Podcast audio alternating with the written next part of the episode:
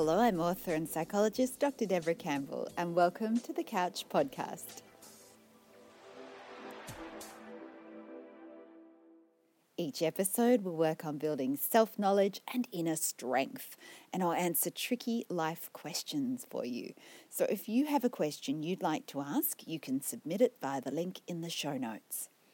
In this episode, we're going to explore our inner world of emotions, beliefs, attachments and love. And I call this inner landscape the Lovelands. We'll look at how to start overcoming challenges of the past to go where you want to go instead of where past experiences and scars they've left on you might want to take you. And the inspiration to talk about this today comes partly from a question from Lisa, who writes one that I've heard a lot of times in years as a therapist and dealt with myself too. She writes, "Dear Deb, please tell me this one thing. Why do I keep choosing the same kind of bad relationships? I think I've found someone different only to realise down the track that I've made the same mistake or a similar one and he's not the man I hoped for. I'm looking for something real, and once again, I've picked a guy who isn't a grown-up even though he is over 30. How do I keep doing this when I swear these guys seem really different from each other? Underneath, it's the same issues, different face. I hope you can give me some advice. I'm exhausted with this roller coaster of hoping and then being disappointed. Lisa." So Lisa, I hear you, and I know many other people listening do too. In my book, Lovelands, I spend some time on this very question. In fact, it's a theme running through the whole book because it's something I went through in the past and something I've seen in so many clients in therapy over the years. I even have a chapter based on my own struggles with dysfunctional relationship patterns called Serial Love. So I really get you. You have come to the right place to talk about this.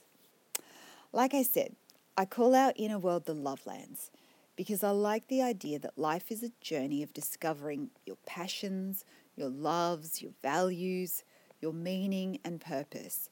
And we move through various experiences as though we're trekking through a landscape, having good times and not so good times, finding great weather, poor weather, finding ourselves in great places and some very unpleasant terrain at other times.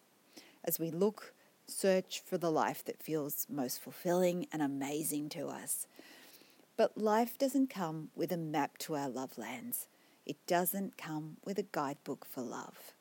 And we have to make our own map while we're on the journey in the Lovelands. And it takes time and a few wrong turns because we have to do it while we're actually involved in the job. For most of us, it's a normal part of the journey to get lost, at least for a while or at various periods of life. And even when we get wiser, we can still trip up along the way and repeat patterns, take wrong turns, or find ourselves moving in circles because we've lost the landmarks. We're only human and we come across stumbling blocks and tripping hazards. I call the losses and the hurts that every one of us faces that impact our journey fault lines. They're our vulnerabilities. They can be anything from a small stumbling stone to crevasses in the ground of our being, like huge cliffs. As we travel the Lovelands, we keep coming across these things in various places where they emerge out of the ground. And until we know where they are, and we can find a way to navigate around them more effectively without falling in, until we can see them coming, then we make the same mistakes again and again, and we're really vulnerable to falling. You see, we look for the comfortable, we look for the familiar, even if our familiar, where we come from in our childhood and our relationships with caregivers, even if that wasn't ideal, we still look for what feels familiar to us. And that's what brings us back and back to the same tripping hazards and dysfunctional patterns in relationships again and again. That search for the beautiful feeling of this is what I know, this is what feels like home for me. We also, on a slightly different track of motivation, look for our fantasy to compensate us for what we didn't have and what we always yearned for as a child. And we can get easily caught up in projecting onto a potential partner when we see them everything we want, this desperate hope that they will be what we want them to be. And that can sometimes blind us to seeing what and who they really are. Now, this is common stuff. In fact, it's common to everyone. You don't have to suffer serious or dramatic abuses or losses in your childhood to have fault lines. In fact, they're an absolutely normal part of being human. They come from relationships or experiences being less than perfect as we grow up and leaving their mark on the way we see things, our identity, and the stories we tell ourselves. Sometimes, if they happen really early in our development, these stories have a big impact on shaping even our personality. For example, I saw myself as not good enough and basically unworthy of a great relationship because my dad wasn't in my life for almost all of my childhood. And I believed, albeit completely unconsciously, it took me a long time to realize it, that there was some mysterious, undefined deficiency in my character, right from childhood. Because what else would have caused a dad to not love his kid? What else would have caused him to go? I lived a kind of low-level shame all the time, a shame that I was only half aware of. But it was always making me want to hide and causing me to feel anxious that I had to keep my head down and not show too much of myself, or people would see right through me to those flaws that he saw, and they would leave. Now, these kinds of conclusions we draw about ourselves as children, although unconscious, can become so firmly entrenched and buried in time so that then their origins aren't even clear to us anymore. And it can take a bit of digging to realize what's going on, because they can remain a powerful subterranean presence in the Lovelands, even though we don't know that they're there.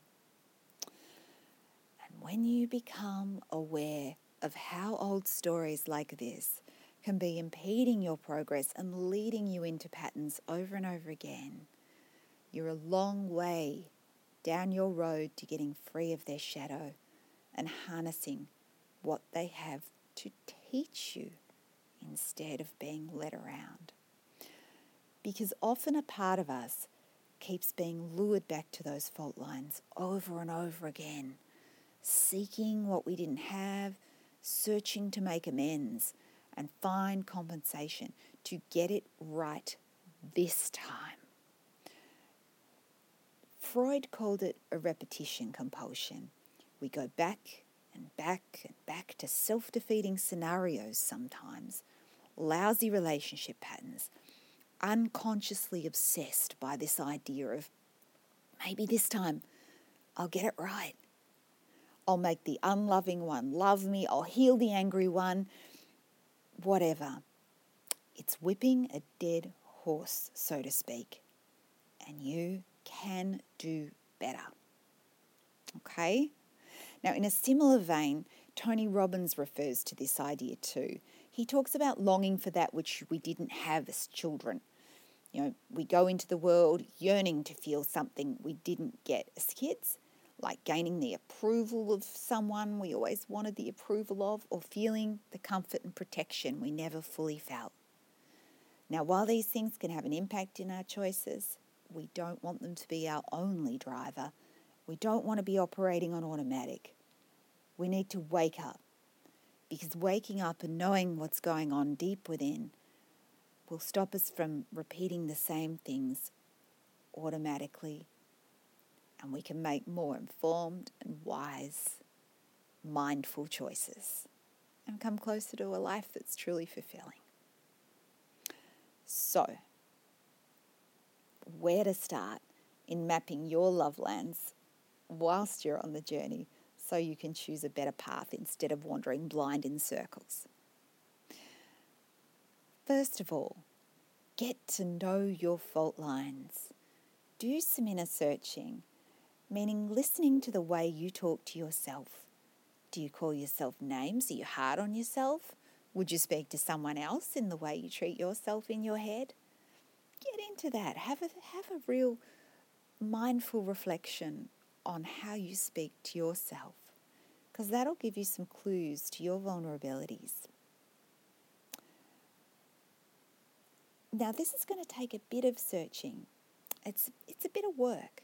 And if you need some help and guidance, I do have a resource for you. I call it a self-transformation workbook. It's a PDF that you can download and fill in, and I'll tell you where to find it at the end of this episode. When it comes to your partner, your potential partners, sit down and really reflect on what kind of qualities you need in a partner. And be patient when you're getting to know a potential someone, so you do your due diligence, we might call it. And that means doing the checks and counter checks over time about whether they actually possess the qualities that not only turn you on because they might have that familiar spark, but that are going to feed your heart and soul over the longer term. You'll still get excited by that scent of maybe this time true to your old type, you're into what you're into, you'll still get that. But to overcome your serial bad choices, you must engage your brain as well as your hormones in your choice, and look for someone who'll be a friend to you in the journey as well as a lover. If you want to explore so much more about these kind of issues, about life and relationships, and about becoming more self-aware and wise to mapping your Lovelands, what drives you, then you can read all about it in depth in my book, Lovelands. It's also a revealing memoir of my fails and my wins, because I want to use my experience to help as many other people as I can. Even therapists wrestle with this kind of stuff in their personal lives. We're just human. And we're all stronger and wiser when we can learn from our mistakes and learn from each other. Now, you can follow the links to my book, Lovelands, in the show notes, or come on over to drdebracampbell.com for more information and links. Lovelands is also available on Amazon Kindle, Audible as an audiobook, and in a hardcover. As I said earlier, I've made a PDF workbook as a companion to Lovelands, so you can pick that up for a couple of bucks via the links on my website. And that's a tool to really help you reflect on your past, your present, and what you want in your future, what your ideal life and relationship would look like, so that you can then use your answers to help you in your journey towards a passionate life and relationships. It's a digital workbook so that you can download it and type your reflections and learnings into it right on your device, and come back to it again and again as you learn and develop and want to add more. Now, be in touch if you have any questions about this or any other tricky life questions you'd like me to answer. The link is in the show notes. I'll see you next time. And remember, just be the love that you are.